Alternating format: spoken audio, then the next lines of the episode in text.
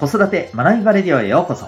今日もお聴きいただきありがとうございます。子供の才能、思いを唯一無二の生き方へ。親子キャリア教育コーチの前城秀人です。指紋プロファイル、アドラー心理学、絵本講座、塾講師の経験を取り入れたオーダーメイドのコーチングで、親子のコミュニケーション、キャリアのサポートをしております。このチャンネルでは、共働き、子育て世代の方を応援したい。そんな思いで、子育て、キャリア、コミュニケーションに役立つ情報メッセージを毎日配信しております。本日は第426回です。これを持っているかで生きやすさが何倍にもなる。そんなテーマでお送りしていきたいと思います。この放送では、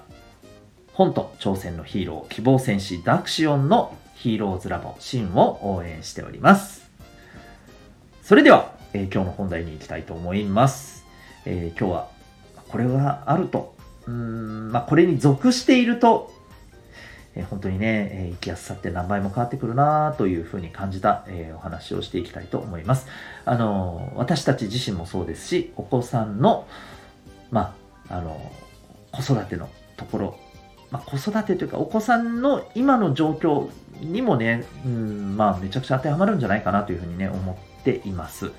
はい。えー、そんなお話でございます。で、まあ、ここまで言うとなんとなく感じられた方もいらっしゃるかもしれませんが、うん、まあ結論言ってしまいますとですね、コミュニティだなと思っています。はい。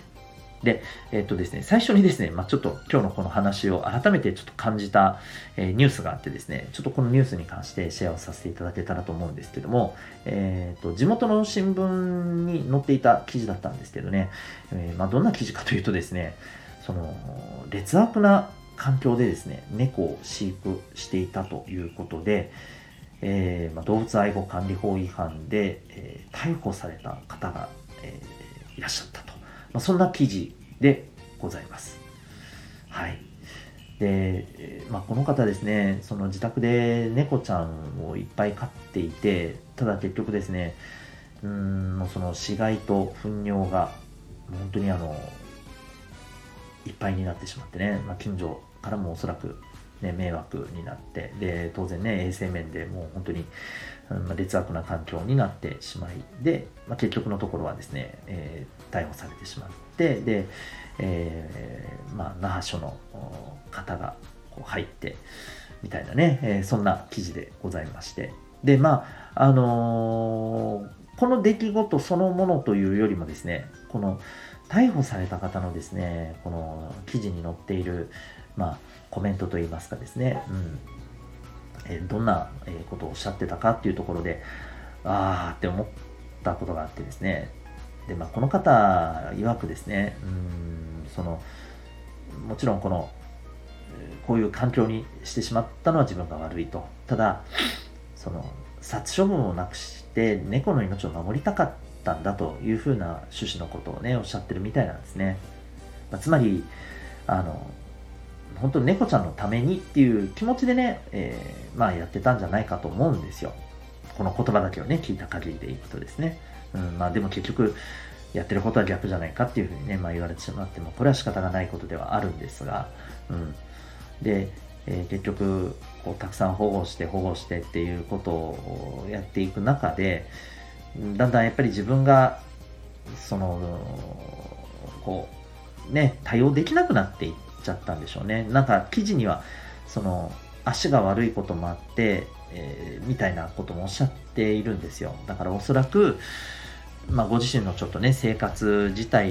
をね、しっかりとこうやっていくのにも、まあ、多分ね、あの、いろいろなんかあった状況だったんだな、だろうなっていうふうにね、ねはね、えー、思うんですよ。うん。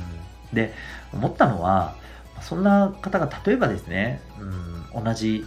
例えば猫好きとか猫を保護されてる方って他にもいらっしゃると思うんですよね。うんまあ、実際問題は私もあの自宅で猫をあの飼ってますけど全部保護猫なんですよ。うん、とあのいわゆるペットショップからね 購入した猫ちゃんはまあいなくて。まあもちろんねペットショップから購入することがあのどうのっていうことを言いたいんではなくて、うん、あの同じまあ僕もそういうことをしているあの立場としてですね。やっぱ気持ちとしてはすごいわかるんですよね。うん、だからそういうことをちょっとこうね考えた時にうんなんか例えばそれこそですね僕はこの方を知っていてあるいは僕のようなね、その猫好きの方々とすごすごいつながりがあるコミュニティがあってでそのコミュニティのメンバーっていうのが本当にねお互いなんかちょっとなんか困ったらちょっとあのサポートできることやるよっていうことでね動けるようなそんなところにもしいたらねこういう状況になるまで多分至る前にね誰かがサポート入れたんじゃないかなと思うんですよ。うん。本当にね、まあ、この方にも、あ、本当ね、なんていうか、うん、なんかすごくね、やりきれないなっていうふうに思うし、うん、猫ちゃんもね、本当にね、まあ、かわいそうだなっていうふうにね、やっぱり思ったりします。うん。まあ、そんな、あのー、ところを思った時に、うん、なんかやっぱり自分でできることって、ね、限界がやっぱりあるんですよね。その僕だって、今でこそね、その、まあ、ありがたいことに特にね大きなあの病気や怪我もなくこうしていられてますけど、まあ、何があるか分かんないわけじゃないですか。でその時に、うん、やっぱり助けてもらえるような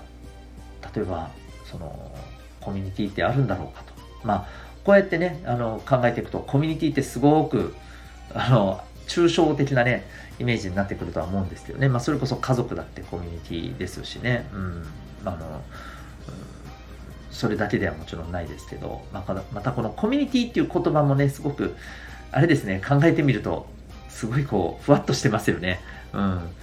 まあ、あの、同じ居住地でね、なんか、あの、こう暮らしてる共同体がコミュニティっていうふうに言われるのが、まあ、これが多分、本来のコミュニティっていう言葉の多分定義だと思うんですけど、まあ、今だと同じ価値観や目的とか趣味とかうん、なんかそんなものをこう共有している人たちの、まあ、何らかの集団みたいなのがコミュニティっていうイメージじゃないかと思うんですよね。うん、でそれ目的は例えばその本当に同じ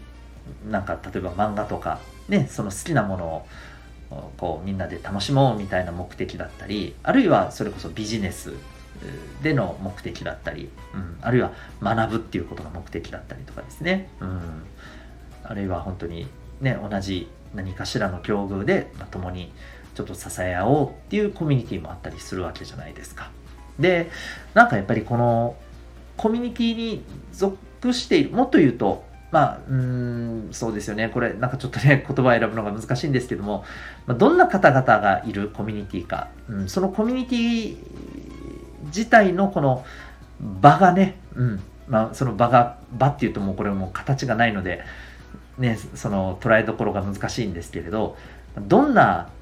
そうですよね、エネルギーや価値観で動いてるコミュニティ場なのかっていうのも、すごく大事だと思うんですけど、本当にそれがね、なんていうのか、うん、それが、えすごくお互いに支え合うようなね、うん、そういうなんか思いっていうのがしっかりとあるような方々で構成されているようなコミュニティに本当に入っているだけででも僕はすごくですね助けられることっていっぱいあるんじゃないかなと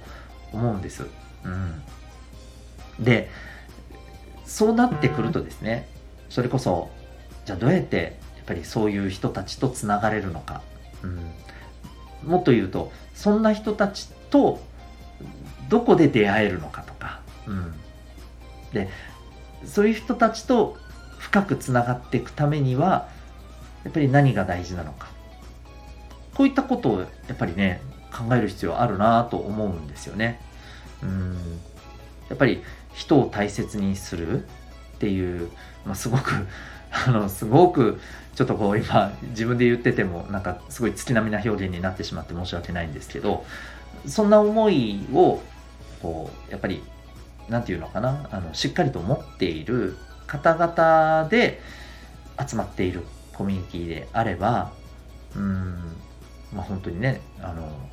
何かあった時はお互いに助け合えるしそれで本当にねあのそれがあったから次にね、えー、進むことができたっていうそんな多分場になると思うんですよねお互いにとって。うん、でそういう方々とつながるにはおそらくその私たち自身もですね、うん、そういうやっぱり人であることっ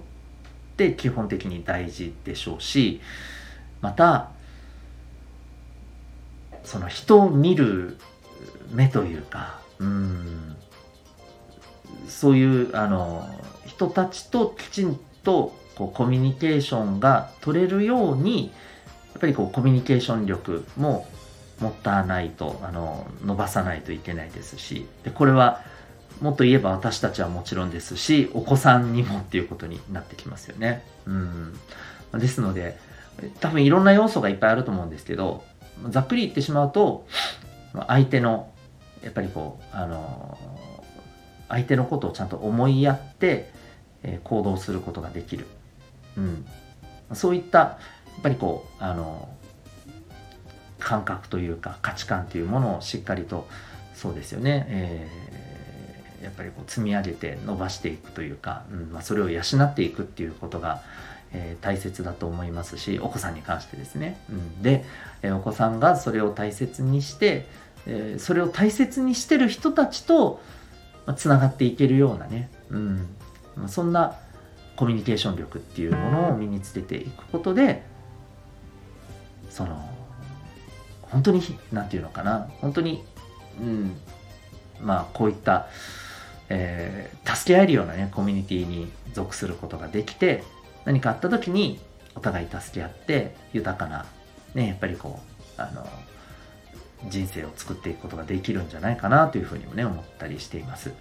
うん。まあ、ビジネスでもね、うん。まあ、いろんなコミュニティがありますけれどもで、ね、そこに本当に素晴らしい方々がたくさんいらっしゃいますけどあの私自身も、うん、やっぱりそういったコミュニティで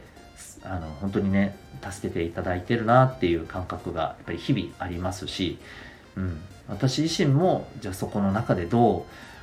うねどんな自分であのもっといられるのかどんな、えー、自分になれるようにもっとね成長していくべきなのかっていうことを日々ねやっぱりこう考えている、えー、そんなところもあったりします。でそれって何て言うのかな義務感とかじゃなくてなんかやっぱりやっててすごく、うん、気持ちがね、いいんですよね。気持ちがいいっていうと、なんか本当に端的ですけれど、うん、なんか、あ、これ、これがないと、やっぱり、なんていうのかな、つまんなくなってくなっていう感じがするんですよね。うん。この、この感覚って多分ですね、これを聞いていただいてる方には、なんとなく、まあまあまあ、そういうことだよねっていうふうにこう、ちょっとね、言葉にするのが難しいんですけどね、なんか伝わるんじゃないかなっていうふうに今、ちょっとこう思いながらね、ちょっとあの言葉を出していますけども、うん。ですので、あの、やっぱりコミュニティねえー、そこに属することってすごく大事ですしまたそれがどんなコミュニティであるかっていうこともねすごく重要じゃないかなというふうに思っています。はいえー、個々のね、あの時代っていうふうにもこう言われていましたけど多分これからはまあもうすでに来てると思いますけど今以上に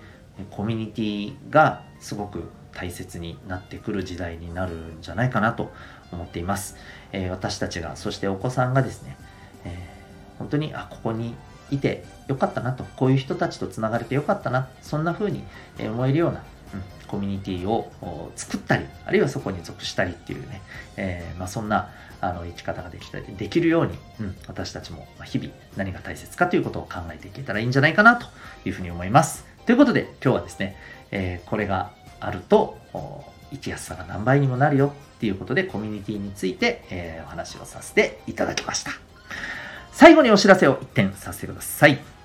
えー、お子さんのまあ、強み、才能をこう伸ばしたい。そんな思いで子育てに向き合っている、えー、ママさん、パパさんたくさんいらっしゃると思いますが、えー、ぜひお勧めしたいのがですね、指紋のプロファイリングでございます。なぜか、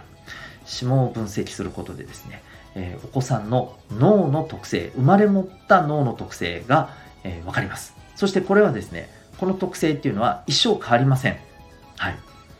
人間って、えー、一生変わらない特性と、えー、経験と環境でですね、えー、変わっていく特性、両面持っていますが、そのずっと変わらないところの特性っていうのは指紋でわかります。はい。えー、これは占いではありません。科学的な分析によるアプローチでございます。お子さんのですね、えー、まあ、子育ての、まあ、いわばレシピにも、はい、これ、え分析することでですね、えー、つながるような、そんなお子さんの特性をつかむことができると思います。興味がある方は、ウェブサイトへのリンクございますので、ご覧になってみてください。全国どこからでもオンラインで受講可能でございます。というわけで、最後までお聴きいただいてありがとうございました。また次回の放送でお会いいたしましょう。学びようき一日を